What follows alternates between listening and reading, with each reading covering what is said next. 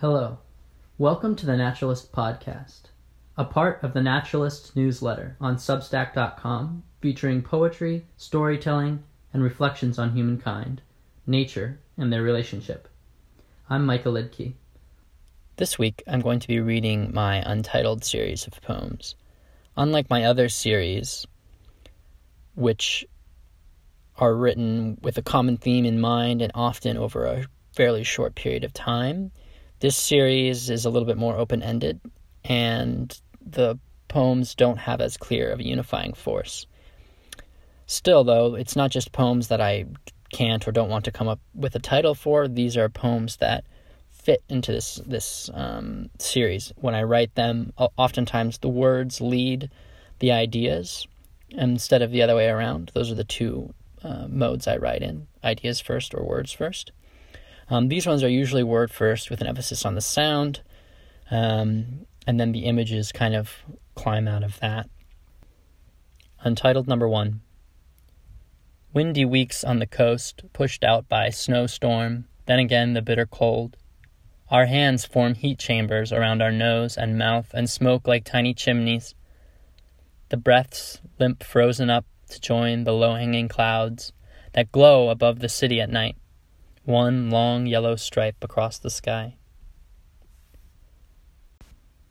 Untitled number two.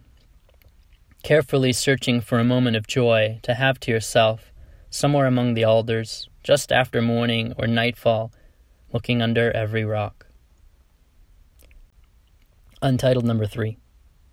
Pressed flowers in this book are a funny window into springtime, looking out by the light of the fireplace. They were never meant to last this long, you were supposed to find them. Poor wildflowers. They have never seen the cold like this, haven't seen snow before.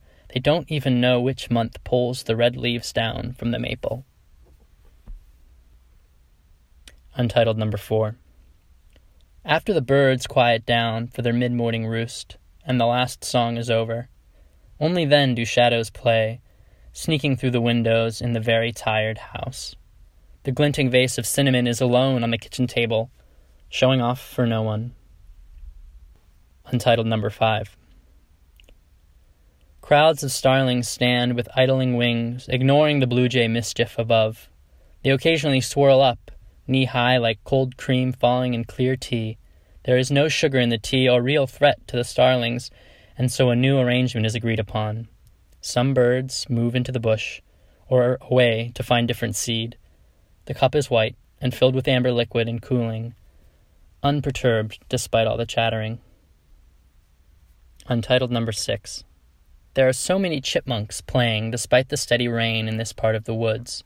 Cars, too, and long black stripes of pavement. Along the water, the ducks still land as they have for so many years, but now they dine on bread. I love the smell of wet leaves. Maybe the part of me that hungers for meat and cookies and peace knows deep down what this damp matter will become when it decays. Untitled number 7.